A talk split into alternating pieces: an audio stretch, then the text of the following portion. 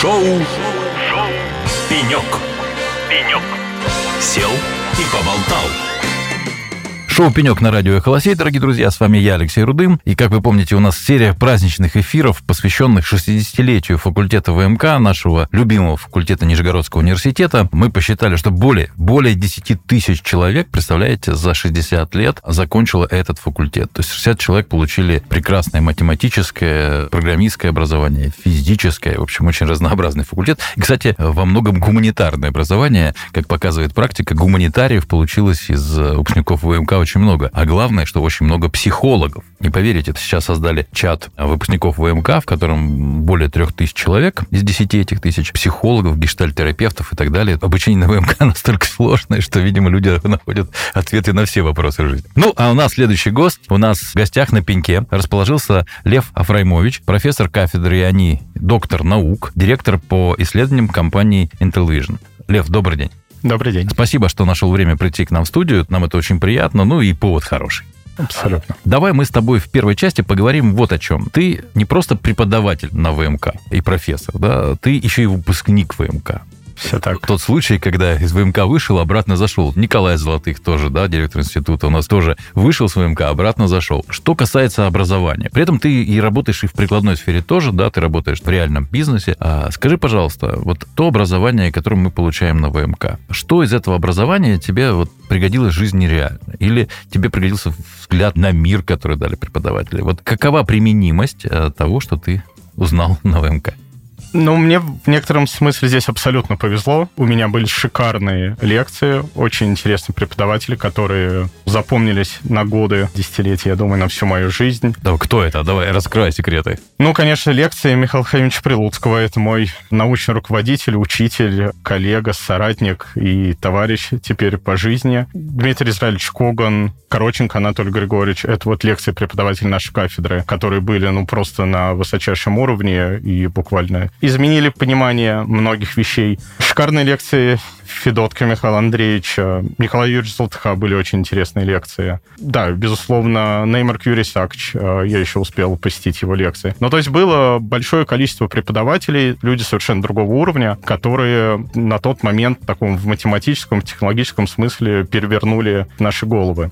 Это с точки зрения такого академического образования. Кроме этого, мне колоссально повезло, что когда я выбирал кафедру, на которой я в дальнейшем писал научную работу, в дальнейшем там защищал кандидатскую, докторскую, и на которой я сейчас преподаю, я пошел на кафедру ИАНИ, руководителем моим до сих пор остается Михаил Хаймович Прилуцкий. И на этой кафедре мы, ну, буквально со второго курса занимались научными исследованиями с прицелом на их прикладное применение. То есть то, что сейчас многие разделяют университет, в частности ВМК, и реальный бизнес в сфере там наукоемких э, разработок, мне это на самом деле очень грустно и немножко удивляет, что у многих наших выпускников сложилось такое впечатление, потому что для меня это было нечто единым. А со второго курса буквально по нашей научной сфере, который, по исследованию, которое мы делали, мы занимались разработкой по сути, сейчас бы это назвали программным продуктом в наукоемкой сфере принятия решений. Один из примеров, уже на втором курсе мы принимали участие в кафедральном проекте, целью которого была разработка систем производственного планирования, оптимизация различных производственных процессов. И эта система жива до сих пор. Буквально несколько дней назад мы вернулись из командировки из Петрозаводска, где на одном из подразделений Росатома, там машиностроительном дивизионе, мы обсуждали и сейчас планируем внедрение ну, очередной версии нашей системы. Порядка 10 уже есть предприятий, на которых эта система функционирует. И поэтому для меня изначально наука такая академическая, ее прикладной смысл и бизнес, это было нечто единым, чему, мне кажется, меня как раз и научил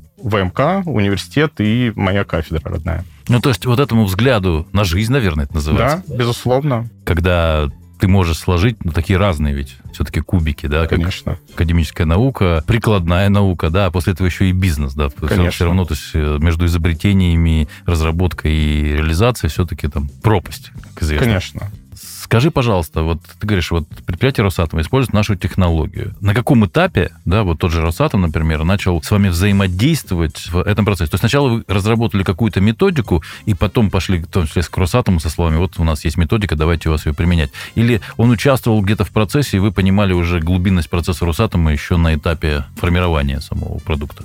Конкретно с Росатомом, конкретно с Росатомом здесь история достаточно долгая. НИИС, там это одно из нынешних подразделений компании Росатом, сотрудничал с кафедрой порядка 30 лет уже сотрудничает. И часть проектов, конечно, вырастали из вот этого многолетнего научно-технического сотрудничества. Но это был не единственный наш заказчик. У нас были заказчики, связанные с «Газпромом», но некоторые проекты мы делали для Лукойла, иные были заказчики. В этом смысле, ну, я не вижу никакого различия с тем, что сейчас происходит в таком в реальном наукоемком бизнесе. Иногда бывают ситуации, когда тебе приходится то, что в бизнесе называют инвестировать свои собственные средства в разработку и потом предложить рынку либо какой-то MVP, либо готовый продукт. Иногда ты приходишь просто с идеей, с презентацией, с концепцией, и некоторые готовы инвестировать на ранних этапах. На самом деле, если немножко задуматься, вот все то, что я вижу сейчас таком, ну, в мировом бизнесе, по моей профессиональной деятельности мне приходится там участвовать в том числе и в международных переговорах по наукоемким тематикам. Ровно то же самое происходило и в университете. Был заказчик, то, что бы сейчас назвали там якорным инвестором, да, который на раннем этапе инвестировал там в некоторую технологию, и под которую мы технологию создавали. Были другие примеры, когда мы самостоятельно исследовали некоторые задачи, разрабатывали некоторые прототипы и позже пытались э, заинтересовать этим заказчиком. Другой вопрос, что это иногда удавалось с разным успехом, но как и в реальной жизни. То есть в этом плане для меня кафедра и ВМК был практически, оказался, точнее, практически эквивалентом реального бизнеса, в который я уже окунулся позже. И это было, ну, просто колоссально ценно. Ну, и еще раз скажу, и меня очень-очень-очень удручает и расстраивает то, что современные студенты не всегда это видят. Они очень часто относятся к научной работе, к написанию диплома, ну, как к чему-то такому вторичному. Диплом — это, ну, какая-то бумага, бумажка, ее надо написать, где-то там защитить, сходить там выступить на кафедре, и все. Для меня моя дипломная работа послужила фундаментом кандидатской, которую я защитил через два года после окончания университета, и в дальнейшем основой моей докторской. Она же легла в основу там некоторых наших коммерческих продуктов, которые мы разрабатывали. Ну и она же сформировала в существенной степени, ну, вообще мое понимание взаимодействия науки и бизнеса. И очень жаль, что не всегда студенты это замечают и ценят ресурс, который им там ВМК университет предоставляет. А почему, на твой взгляд, с чем это связано? Где вот та грань, да, когда вот надо уже, вот, где они начинают это чувствовать. То есть не связано ли с тем, что ну, большинство студентов уже работают к этому моменту, да, им кажется, что уже жизнь, в общем-то, предопределена определенным образом, да, то есть они забирают, ну, для студентов они зарабатывают неплохие деньги, они работают, как правило, в достаточно больших компаниях, где им кажется, что пошаговая их перспектива, в общем, выстроена. То есть, ну, а зачем мне там тогда этот диплом?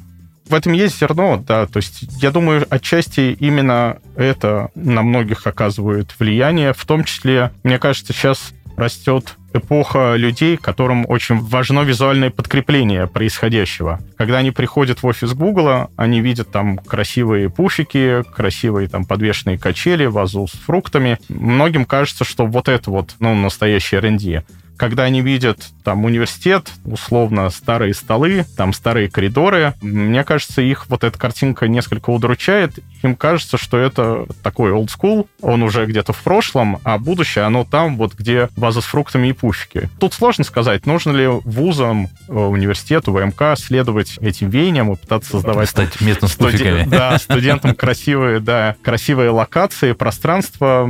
Я тут не берусь судить. Лично мне это было не нужно я как-то смог для себя разделить. Я люблю тоже пушки и люблю вазу с фруктами. Мне это тоже приятно, но я при этом понимаю, что можно и на пошарпанном столе написать крутые формулы, которые потом лягут в основу очень успешного наукоемкого коммерческого продукта и сделать прорыв таким образом. Как-то вот, мне кажется, дефокусирует вот этот визуальный ряд и, конечно же, работа. Работа тоже дефокусирует в том плане, что деньги — такой сильный стимул, на каком-то этапе очень тяжело отказаться от них. А наша сфера специфична в том, что, в принципе, талантливые студенты, начиная с третьего курса, при некотором течении обстоятельств могут зарабатывать больше, чем зарабатывают их родители. Это, конечно, с одной стороны, круто и открывает большие перспективы в жизни. С другой стороны, это немножко дефокусирует. Не всем удается сохранить верный фокус, и не всем удается здесь увидеть то, что такой быстрый старт иногда потом выливается в то, что в какой-то момент ты выходишь такой на некоторое на плато. и все, да. Да, который не позволяет тебе расти. С другой стороны, медленный старт иногда позволяет тебе накопить багаж багаж, который позволит тебе переориентироваться в разных областях. Ну, могу сказать про себя. Я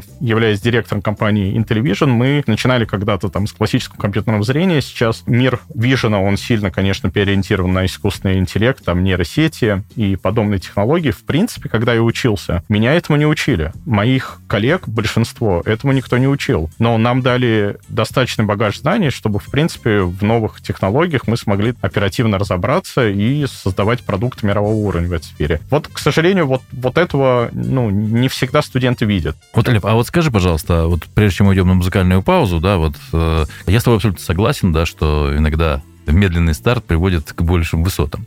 Вот как поступить лучше? Может быть, университету пора уже, да, действительно ввести курс рабочей подготовки, назовем это так, да, когда объяснить это студентам, да, что на самом деле, то сейчас, да, можно выйти, зарабатывать, работать на определенном уровне, но в этот момент ты перестаешь получать те знания, да, которые тебя могут запустить условно в космос, сильно выше, в той же компании, да, и, ну, раз компания это не понимает, по идее, компании, да, вот такая настоящая селекция, наверное, русский рынок еще не к этому не очень готов, потому что мы только что получили тех разработчиков, которые, в общем-то, работали на западные компании, у которых были свои интересы. Да? То сейчас э, крупные русские компании только получили этих людей. Наверное, они еще эту селекцию для себя не выстроили, да, когда они могли бы сказать, ребят, оставайтесь лучше пока студентами, работайте у нас, будем платить вам примерно те же деньги, но на перспективу, да, потому что нам нужно, чтобы ты доучился и стал вот звездой, да, а не остался среднячком, который зарабатывает ну, нормальные, но регулярные. Где, вот, кто, как, или это совместное движение заказчика и университета? Как бы ты это видел? Как? Ну, тут сложно сказать, кто на себя должен взять эту моральную ответственность. Так она же не моральная, то есть с точки зрения... Это же бизнес, бизнес-ответственность с точки зрения заказчика, да, то есть ты получишь большего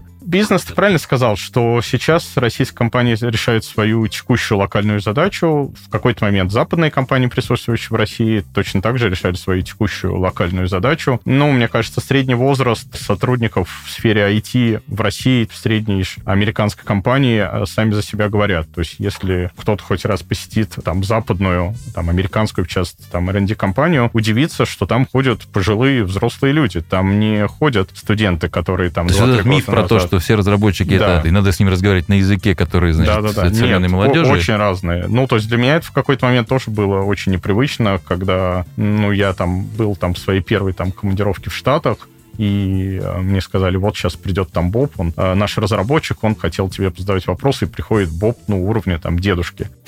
Такой, ну, да, это, конечно, ну, немножко непривычно. Но к вопросу, кто должен взять на себя, может, не ответственность, а инициативу, мне сложно сказать. Всегда нам хочется, чтобы кто-то действовал сверху. Государство придумало какой-то хороший, правильный закон, который урегулирует все наши вопросы, но мне кажется, прежде всего ты сам отвечаешь за свое будущее, и прежде всего человек сам должен думать, что с ним будет в будущем, и исходя из этого принимать решения. В идеале, конечно, бизнес в какой-то момент увидит, что они более заинтересованы в сильных выпускниках, нежели там в третьекурсниках, который днем в перерывах на обед сбегал там на лекцию, послушал, не послушал ее, основное время тратить на работе. В какой-то момент, я уверен, компании, IT-компании с этим столкнутся. Пока что, мне кажется, ты прав, у них пока что, наверное, другая боль. Они пытаются закрыть свой ресурсный горло.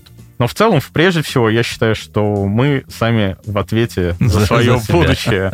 Поэтому нужно самим думать, как в жизни действовать. Лев, мы с тобой, на самом деле, как оказалось, заканчивали одну кафедру. Кафедра, которая называлась и называется. Мы выяснили, что это единственная кафедра, которая при переходе из ВМК в институт ИТММ сохранила свое название. Так вот, в то время, когда я на эту кафедру приходил, было, ну, две таких модных кафедры. МО от обеспечения. Это были такие матерые программисты, ну, свои требования, да, но это вот были как программисты, как программисты такие настоящие. А вторая кафедра и они, которая тогда расшифровывалась. Информатизация и автоматизация научных исследований. То есть мы с тобой должны были вообще-то заниматься автоматизацией научных исследований, а не чего-то еще. Вот сегодня, несмотря на сохранение названия, суть кафедры, она изменилась? То есть э, чем она сегодня занимается, куда вы сегодня двигаетесь? Кафедра изначально занималась направлением, связанным с созданием интеллектуальных систем принятия решений, и, по сути, в этом направлении кафедра продолжает свою основную деятельность, и научную, и коммерческую. Мы занимаемся исследованием в сфере разработки в основном прикладных наукоемких задач. Это от создания мат-модели, исследованием самой задачи, разработки алгоритмов ее решения и э, созданием программных продуктов, решения а, соответствующих прикладных задач. Кафедра, кроме научной работы, очень много занимается коммерческой деятельностью. У нас есть коммерческий продукт, который мы успешно внедряем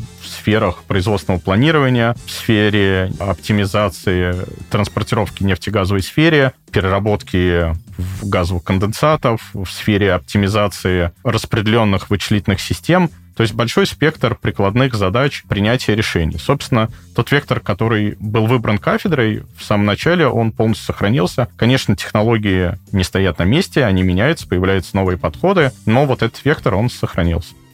Хорошо, давай уже поговорим о теме веселой. Нас 1 декабря ждет праздник, осталось совсем немного. Что в твоей жизни было такое 1 декабря? И было ли вообще, ходил ли ты на праздники 1 декабря? Давай Да. честно. Нет, конечно, мы принимали участие. Ну вот, наверное, две вещи, которые мне вот в жизни колоссально повезло. Это учителя, которые я встретился, и группа, мои одногруппники, друзья, с которыми мы продолжаем общаться до сих пор. Мы не участвовали в представлениях, Подготовки. В подготовке, да, на сцене нас не было, в подготовке мы не участвовали, но мы всегда с большим удовольствием приходили там на все мероприятия. Но это такое было знаковое событие, мы его ждали. Ну, вот, чтобы понятно было, насколько это событие было знаково, мы закончили университет в 2004, это почти 20 лет назад. А с тех пор, ну, практически каждый год мы продолжаем встречаться 1 декабря. Чаще всего встречались там в Нижнем, было несколько у нас там выездных встреч. А в этом году у нас встреча в Стамбуле, потому что вот многие ребята сейчас находятся вне России, но вот выбрали такую нейтральную территорию, поэтому у нас по плану мы 1 декабря идем на день ВМК и 2 уезжаем на такую расширенную встречу с одногруппниками в Стамбул. Ну, то есть день ВМК шагает по планете даже. Да, безусловно, 100%. Не релацируется, но шагает. Да, 100%. А вот на твой взгляд, если посмотреть, ты сегодня преподаешь, поэтому постоянно имеешь взаимоотношения с молодежью, да? Что основное, наверное, изменилось в сегодняшней молодежи по сравнению, вот, например, с вами, когда вы были студентами? Три основных изменения, которые бы ты выделил. Сложно сказать. Мне кажется, сейчас молодежь не пьет, не курит. Так. От этого грустнеет. Это как-то... Ну, я шучу, конечно, но как-то вот э, это тоже сильно меняет их, мне кажется, в некотором смысле, взгляд на жизнь и способ, манеру социализации. А, Я не то, что сторонник курения, сам никогда не курил, но я помню вот эти вот курилки, которые были на эвакуационных выходах там на ВМК, Да, там да, на да. втором этаже. И на самом деле это в каком-то смысле такое было место абсолютного социального равенства, потому что в курилке можно было встретиться с преподавателем и, в принципе, с ним так пообщаться на какие-то интересные темы. Один мой очень хороший друг, которому эту фразу сказал его преподаватель в Питере, он ему сказал, наука делается в коридорах. Вот, собственно говоря, курилка это была неотъемлемая часть нашей науки. Да, да, да, да, да. Я как раз про это. Я не про курение, я сам ну, не сторонник и не курю, но вот я про некоторые элементы социализации, которые, мне кажется, у современной молодежи, ну, в некотором смысле отсутствуют. Мне кажется, ну, не отсутствуют, конечно, неправильно Меньше так сказать, стало. в меньшей, в меньшей Мгм. степени, да. Они, э, мне кажется, взрослели в эпоху появления уже появления всяких средств интернет-коммуникации. У нас в детстве этого не было. То есть мы помнили там телефоны своих друзей наизусть, мы могли там на неделю вперед договориться, где мы встретимся. И, конечно, вот это замечаешь. То А, Я не говорю, что это хуже или лучше. Конечно, хочется вот так немножко постарперить и сказать, что молодежь нынче не та, но это не в этом смысле, просто они другие. У них, ну, немножко другая динамика общения, а, и в этом смысле они, конечно, сильно от нас а, отличаются. Для нас всегда э, сессия. Это было знаковое событие. Мы очень много к ней готовились. Мы очень часто к экзамену готовились там совместно, собирались. Есть много тем, которые я знаю благодаря тому, что мы это учили вместе с друзьями. Там мы иногда там разделяли главы в книгах, которые мы хотели прочитать, ну, там, научных или в сфере разработки, и потом совместно обсуждали. Мы так учились, конечно, можно сказать, потому что мы были целеустремленные, нам так было интересно. Но в том числе мы усердно учились, потому что мы знали, что по окончанию каждой сессии у нас была большая вечеринка, которая длилась обычно сутки. Это было всегда неотъемлемой частью сессии. И это, конечно, придавало, ну, некую такую романтику учебе, которая, ну, если взять как альтернативу онлайн-образования, которого не будет в онлайн-образовании.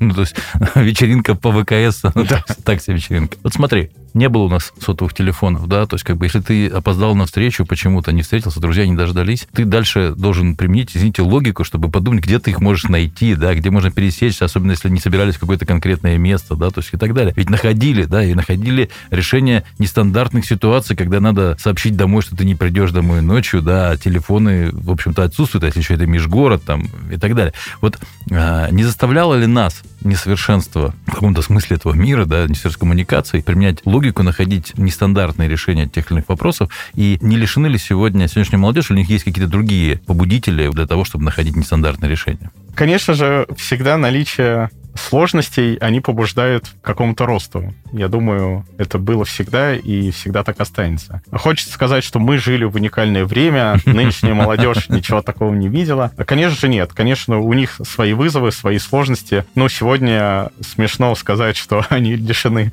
каких-либо вызовов и сложностей в жизни. Вызовов нам хватает. Поэтому нет, просто оно немножко по-другому. Оно, наверное, развивается в некоторой иной динамике. Какие они выходы э, найдут на эти вызовы и какие выводы тут сделают, я думаю, зависит индивидуально от каждого человека. Ну что ж, наше время подходит к концу, поэтому два вопроса все-таки я тебе задам, хоть мы уже вышли за тайминг далеко. Вопрос первый. Вот у вас компания, компания, которая занимается исследованиями, разработкой. Сколько сегодня человек работает? В нижнем около 40. А сколько из этих людей выпускники ВМК? Ну, порядка половины. Это выпускники ВМК и нынешнего ИТММ. Угу. Есть ли какая-то отличительная особенность именно в, вот, ну, ВМК и ИТММ, неважно, вот этих студентов, для чего они годятся лучше всего? Давай так определим. На самом деле так тоже сейчас уже не ответишь, потому что ИТММ, ну вот с тех пор, когда мы когда-то поступали на ВМК, он, конечно, вырос, стал намного более разноплановым факультетом и готовит людей от классической математики до классического программирования и любые промежуточные комбинации. Ну вот я свою специальность, прикладную информатику и кафедру, и они ну, оцениваю как где-то посередине, потому что, с одной стороны, мы занимаемся, и занимаемся классическими исследованиями, классической математикой, с другой стороны, как результат нашей работы это алгоритм и его программная реализация. Есть кафедры, которые по разные стороны вот этой вот линейки, и есть много разных промежуточных вариантов. Поэтому сегодня, конечно, сложно так сказать, к чему применимо, и ТММ, конечно, готовит ну, достаточно широкий спектр людей разных специальностей, поэтому количество специальностей на ИТММ сейчас, я думаю, десятки уже. Ну, 4, 400 человек в год. Да. В год. То есть, то есть почерка такого вот почерк, по, по которому можно узнать, его как такового нет уже. Мне кажется, сейчас уже сложнее увидеть. Наверное, кафедры. Вот я бы, я вот больше склонен считать, что кафедра, почерк кафедр виден в людях. Хорошо, спасибо большое. Ну и последний вопрос, и даже не вопрос. Что бы ты хотел пожелать всем студентам сегодняшним, да, выпускникам, то есть как бы можно темы тем разные, преподавателям. Все-таки большой праздник, 60 лет. Вот сегодня на студии был Роман Григорьевич Трон. Это, мне кажется, на сегодня единственный уже оставшийся в живых человек, который видел, вот, что называется, от начала до сегодняшнего дня всю историю ВМК. Да, то есть как бы это просто уникальный кладезь знаний, кладезь всего. При этом абсолютно живой ум, абсолютно ясное видение, юмор, да, и так далее. Уникально, да, вот это такие глыбы. ВМК 60 лет. За это время произошло много всего. Роман Григорьевич в своей речи рассказал о том, как это решил обком партии. Это сегодня слова такие уже из обихода вышли, да. А оказывается, в нашей истории есть все вот это. Вот этому большому такому образованию, этому ВМК, все еще ВМК для нас. Что бы ты хотел пожелать всем, кто с этим сопричастен? Прежде всего, хочется, конечно, пожелать всем, кто выбрал для себя это направление, найти себя в жизни. Как мы уже поговорили, это не всегда просто. Есть многие факторы, которые этому мешают. Поэтому, конечно, хочется, чтобы знания, которые ребята получают, они находили комфортную и интересную для себя сферу их применения. Потому что, на самом деле, я глубоко убежден, что образование, которое мы получили на ВМК, оно ну, настолько широко, что применение ему можно найти, как ты уже упомянул, что... Про психологов. Про психологов, да. Применение можно найти очень много где, поэтому вот найти себя, ну и как-то стараться сохранить в жизни какой-то свой вектор, потому что жизнь нас, конечно, трясет в разные стороны. А хочется, конечно, видеть в людях некой целостности здесь.